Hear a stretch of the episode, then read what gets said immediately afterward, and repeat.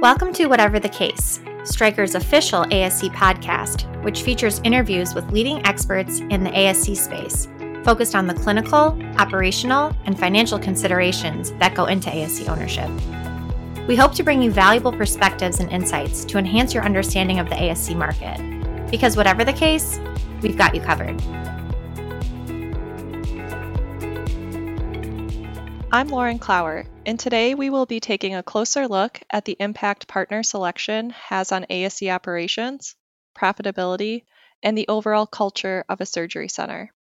I'm excited to be here today with Dr. Krupa Patel, a podiatrist with over 11 years of experience operating at an ASC. She also has an ownership position at Foot and Ankle Specialists of New Jersey. Welcome, Dr. Patel. I'm looking forward to learning more about ASC ownership and partner selection from you. But before we get started, could you please provide a brief background of yourself? Absolutely. Thanks for having me, um, Lauren, on this podcast to discuss this important topic with you.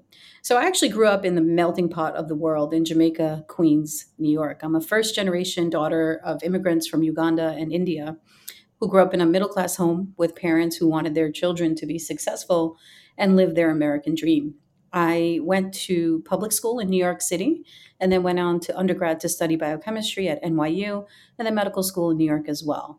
I moved to the burbs, the country, as we New Yorkers call it, to Morristown, New Jersey, where I trained at Atlantic Health System in foot and ankle surgery. My residency was high paced, large volume, and I was able to train with some of the best surgeons in the area.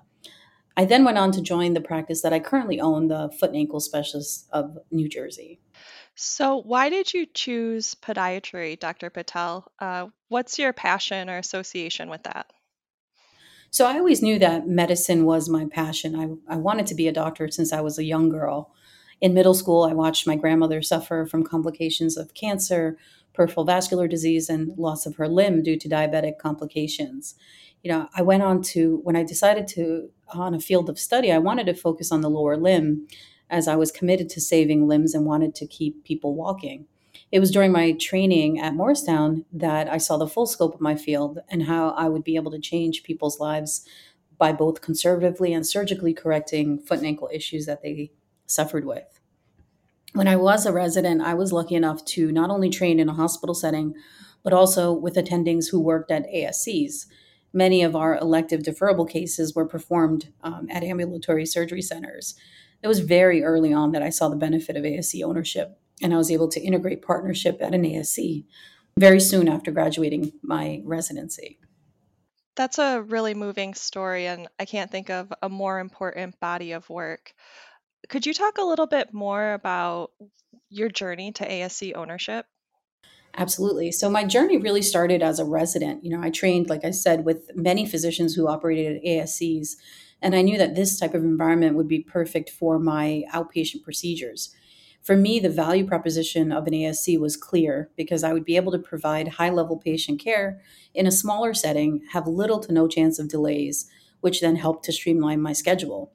I knew that the ASC was ensuring that patient, you know, patient care was number one with protocols and controls that not only allowed for safe and cost efficient care, but that this care was on par with the hospital outpatient departments. Um, I was very cognizant at the time that I could help to lower cost in healthcare, but still have autonomy on what equipment, hardware, etc., that I wanted to use. Um, as many of my other Copart residents were concerned with, is that initial monetary investment that I would have to make to become an ASC partner. But I knew that if I was going to bet on anything, I would bet on myself.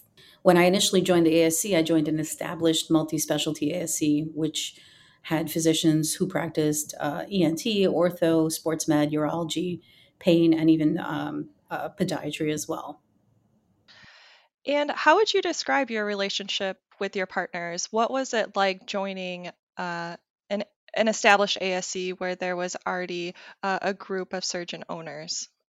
So my courtship with my partners was definitely one like when you enter a marriage. I, I now spend more time with my partners than my actual husband.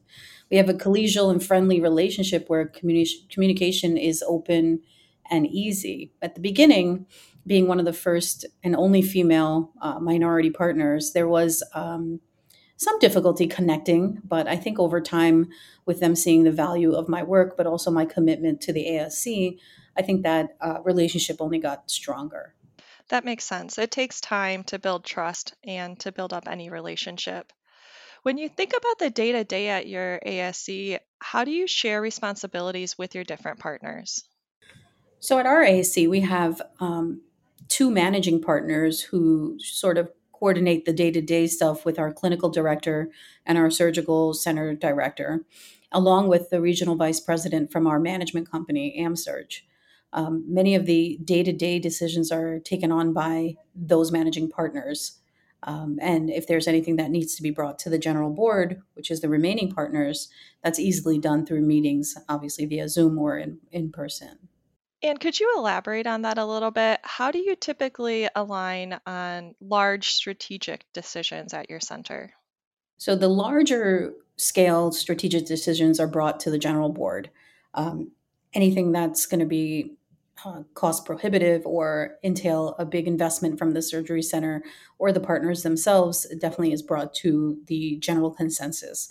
Our discussions are typically open and um, fruitful, so we can get to a uh, decision quickly. But any day to day decisions as far as staffing, scheduling, um, OR block time, those kinds of things are handled by the managing partners and our in house managerial staff. We have a pretty good team of people who keep the day to day running um, and keep those ORs uh, hopefully full. What happens in the event of a disagreement, whether large or small? How do you resolve that with your partners? So, first, we try to discuss it internally, meaning the board will have um, conversation, meetings, um, and try to come up with a, some sort of uh, agreement or plan. If there's still no agreement after that, the management company is brought in for some arbitration. So typically, there's not that many decisions that are disagreed upon with the partners as we all share this mutual goal of keeping the ASC profitable. The decisions that tend to be the hardest are those that involve how to handle low volume, low performing physicians. Um, over the years, with experience, uh, the partners at my surgery center have amended our bylaws to set parameters that support continued growth of the business. So things like exit clauses, case volume requirements, and general behavior and workplace guidelines to ensure that the OR staff is being res- respected and, and treated appropriately. So, you touched on case volume requirements. Could you talk a little bit more about that? Why is it important to have partners at various stages in their career, and how does that relate to case volumes? So, I think this is key to a successful ASC that you're joining, whether it's de novo or existing. So, there's a tremendous value in diversity of the partners with respect to age specifically as our more senior partners have seen changes in our healthcare system they can often anticipate issues that can arise with reimbursement and have you know help to offload the impact that insurances can have on the success of an asc many of our senior partners were the first to create these types of ascs in the area so they're well versed on the legal underworkings of the asc physician agreements credentialing as well as some conflict resolution I think it's important to have physician partners who are in various stages of their career. Too many new physicians, and your center may be slow to start. Too many older physicians, and you start thinking about attrition and long term success. So, a healthy mix of providers will keep the rooms in your ASC full and hopefully keep it profitable. When it comes to your partners, regardless, regardless of age or stage in their career, there has to be a common growth mindset in order for long term success of the center every ASC owner has to bring cases to the center, otherwise, the entire team loses. Are there uh, other benefits to having more experienced partners? Absolutely. I mean, experience is invaluable. So with with longevity comes institutional knowledge. Some of my partners may have seen it, heard it, and lived through it. It being, you know, reimbursement cuts, staffing retention issues, insurance contract negotiation, new partner selection, whatever that it may be, it could be the difference between ASC, ASC success or failure. Speaking of success and failure, how do you work with your partners to understand and enhance the profitability of your center? Know, for us, really metrics are the key. You know, we are able to measure many different um, metrics and obtain data points um, regarding on-time starts, you know, block time usage, transfer rates, complication rates, tr- turnover times, and patient satisfaction. You know, measurement and metrics are really only useful if we can follow them up with actionable items. that is, if we have a particular surgeon who is not utilizing their block time, that we're able to make those decisions quickly to open up that block time for other surgeons who may want to fill that time slot. Um, these are the, the basic minimal things that we can do to track how the ASC can be successful. Um, again, with metrics the, and data, unless there's some actionable follow-up item, I think it's just a lot of uh, numbers, and and I think your profitability is only going to be increased if you actually uh, make use of that data. If we look at a study uh, that was done in JAMA, it demonstrated that the cost of one minute in the OR for ambulatory surgery in California is approximately $35. The number ranges depending on your geographic location to from $10 to $100 a minute. So that's a 600 to a $6,000 per hour revenue loss. So if you think about the potential loss of revenue when there's OR downtime, those numbers get large very quickly. So, efficient use of the OR is key for success. If your center has large gaps in scheduling, perhaps it's time to look at real, reallocating those block times or even doubling down on recruiting efforts for new partners if there is excess, excess ca- uh, capacity. And how do you go about recruiting or seeking out new partners?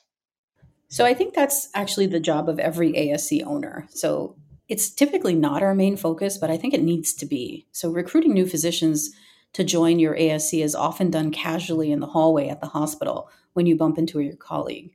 I mean, it can take up to seven encounters with that colleague to leave a lasting impression. I often mention my ASC and describe my workflow to my colleagues and how it works for me. And then I give the name of that physician to the ASC staff internally to follow up with them. I mean, recruiting we do internally as well with search teams and referral leads that are followed up by our uh, in house managers. At our ASC, we even give tours to potential new physicians to demonstrate how we function on a day to day basis. The new prospect is often introduced to the physicians who are on the schedule that day, as well as the OR staff. So, depending on the specialty, we do try to show off the equipment that we have. That is, like if we're looking for a new joint replacement doctor, you know, having an um, Mako system in our ASC would be something that would be attractive. It's definitely an easy way to recruit a new surgeon. Um, some of the, the, difficulties in recruiting really uh, happen because we're, we're not utilizing our network as much as we can or we should. So I think recruiting definitely should be forefront in in a successful ASC. You talked about how you spend a significant amount of time with your partners. Uh, they're key to your own personal happiness and success, but also the profitability of your center. What factors do you take into consideration when you do have the opportunity to select a new partner for your ASC? A clean, calming waiting room, a seamless start to finish, and staff who seem happy to be there create a distinction for that ASC. Any new partner who's joining our center should share in that vision of, of creating the best patient experience with high quality uh, outcomes. Uh, another thing that we look for is a commitment to profitability, right? A new partner should understand the basics of how reimbursement works and how to be cost efficient. A surgeon who shares a growth mindset without compromising on high quality comprehensive comprehensive patient care is key. I, I always tell my residents to dress for the job you want. So simply bringing cases and volume is great, but bringing more to the table table to develop the ASC is what I'm really looking for. I think that's great advice for uh, new residents who are trying to decide where they would like to practice in the future. And it's clear that operating at an ASC has has many benefits, but really you have to think about a lot more than just doing cases every day. Um, in addition to that focus on profitability, can you talk a little bit about how new partners uh, need to contribute to or fit into the existing culture of the of the center?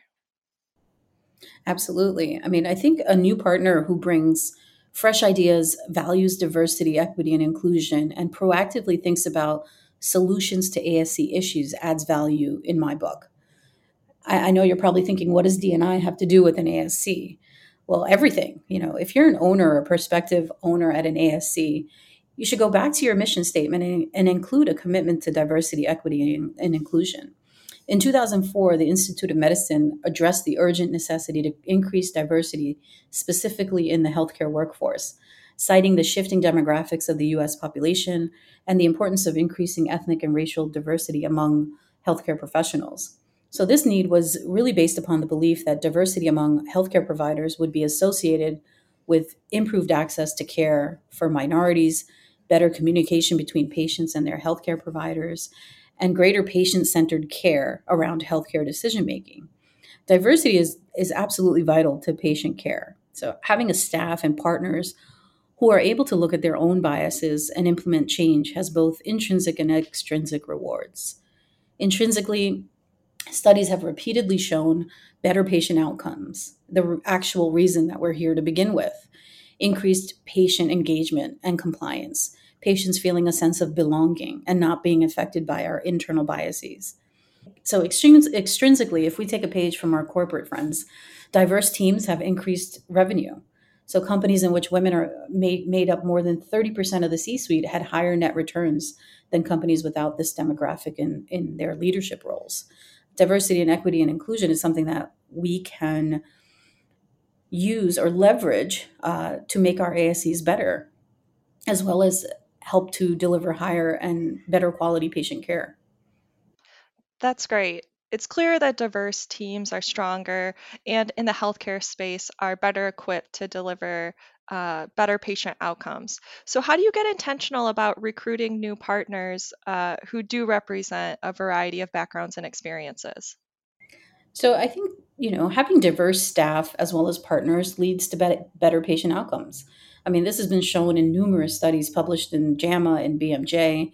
Um, these are things that we can't ignore anymore. With a focus on diversity and equity, we're able to focus on providing equitable healthcare by increasing our cu- cultural competence.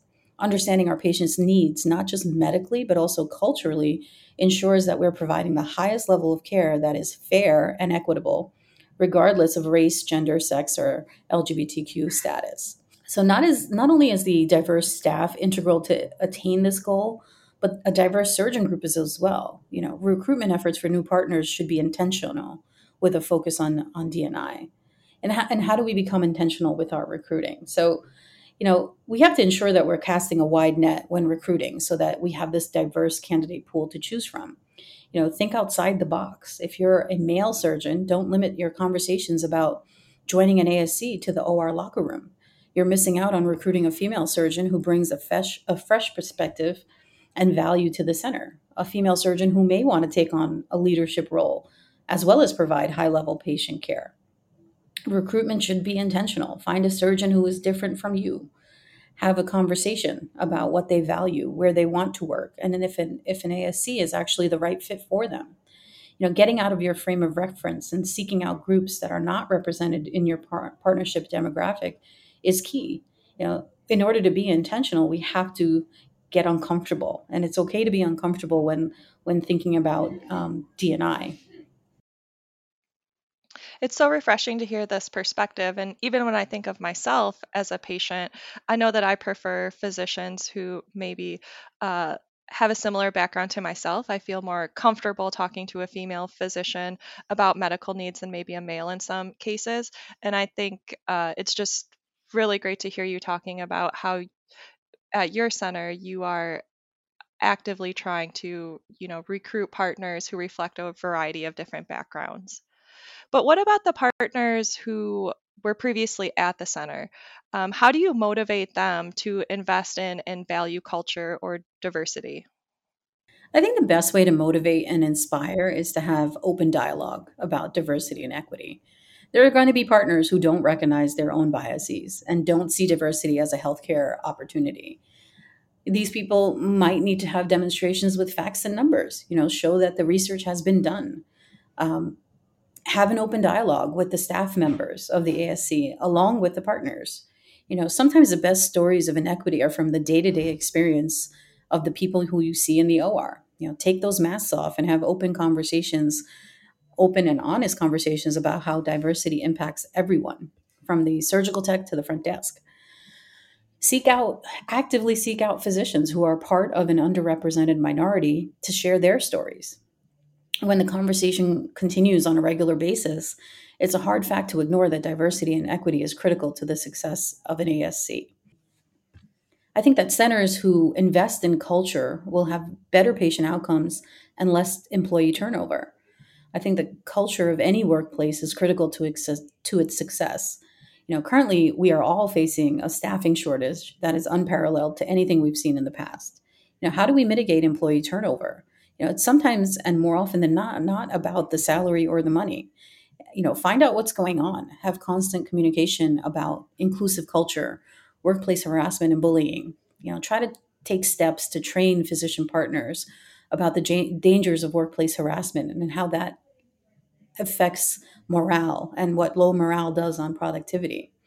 You know, we are we as surgeons are very good at doing the job we're trained for, ensuring that our patients are receiving the highest level of care. Unfortunately, we often fail to see our own biases with respect to the staff around us. You know, ASCs are one of the many arenas in healthcare that we can take the first step to increase patient st- care standards, create a welcoming, inclusive work environment, and double down on our ethos that diversity and, and equity in healthcare has benefits that supersede financial, but rather help to change that dynamic between the patient and the provider. What advice would you have for current ASC owners who want to increase the diversity at their center or to have a positive impact on their culture but don't know where to start? I think step one is to to reevaluate the mission. If you don't have one, then create one you know, creating a mission statement in any business uh, helps you sort of center and realign goals. Um, the second step would be to have a town hall, have a conversation with your staff, and be open and honest about uh, diversity, equity, and inclusion. You know, is your staff happy where they are? Are they feeling that they're being heard and seen? Are your new partners on board with the mission statement that you've created? you know, having a conversation is definitely the first step, but continuing the conversation is really the currency for change. I love that. Well, thank you for taking the time to speak with me today, Dr. Patel. It's clear that recruiting and partner selection is one of the most important decisions facing ASC owners today, and that securing partners with the right experience, the right background, and values is critical to the long term success of the center. I also appreciate your thoughts on the value of diversity, and I couldn't agree more. Diverse teams have the ability to understand patient needs at a deeper level and as a result can provide better care. Thanks again for your time and valuable insights on this topic. Dr. Krupa Patel is a paid consultant of Stryker. Her viewpoints expressed in this podcast are her own and do not necessarily reflect those of Stryker. To learn more about Stryker's ASC business, visit stryker.com/asc.